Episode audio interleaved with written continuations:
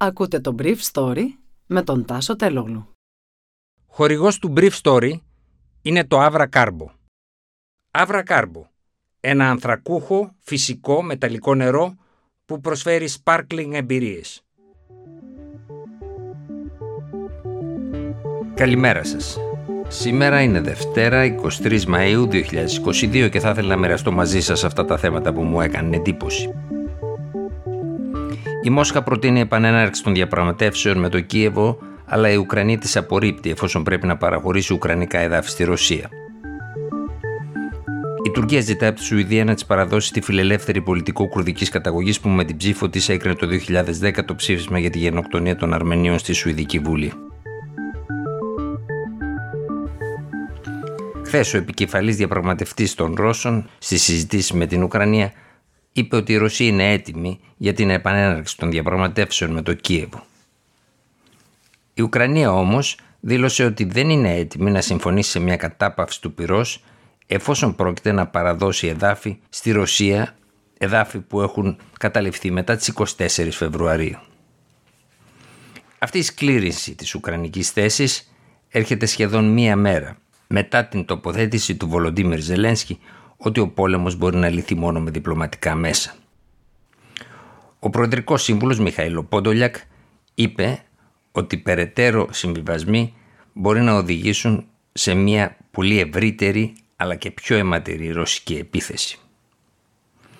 Τα σχόλια αυτά του Πόντολιακ συνέπεσαν με μια γενικευμένη επίθεση της Ρωσίας εναντίον του Σεβεροντανιέτσκ μιας περιοχής που ο πρόεδρος Ζελένσκι έχει ζητήσει από το στρατό του να υπερασπιστεί όπως η Μαριούπολη. Σε μια άλλη εξέλιξη, ο Πολωνός πρόεδρος Αντρέα Ντούντα είναι ο πρώτος αρχηγός κράτους που μίλησε ζωντανά στο κοινοβούλιο του Κιέβου.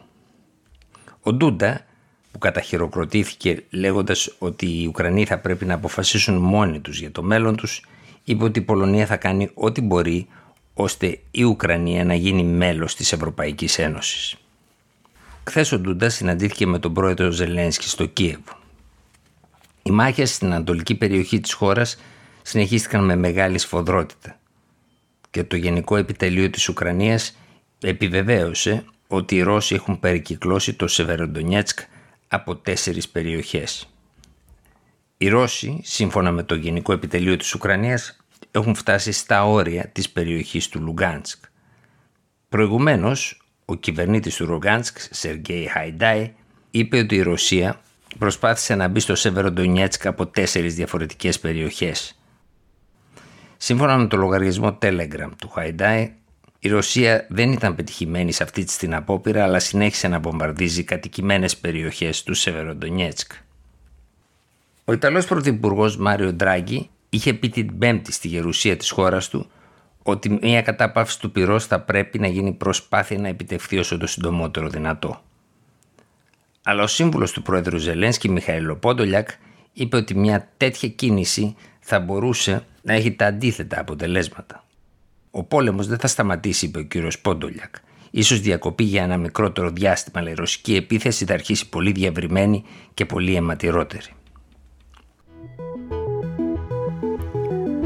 Η Γκιουλάνα Αυτσί γεννήθηκε στις 20 Αυγούστου του 1977 και είναι μια Σουηδή πολιτικός κουρδικής καταγωγής που ανήκει στο φιλελεύθερο κόμμα της Σουηδίας. Πρώτη φορά εξελέγει στο τοπικό Σουηδικό Κοινοβούλιο το 2011 και στη συνέχεια ήρθε σε ρήξη με το κόμμα της καθώς ψήφισε υπέρ της απόφασης της αναγνώρισης της αρμενικής γενοκτονίας στο Σουηδικό Κοινοβούλιο.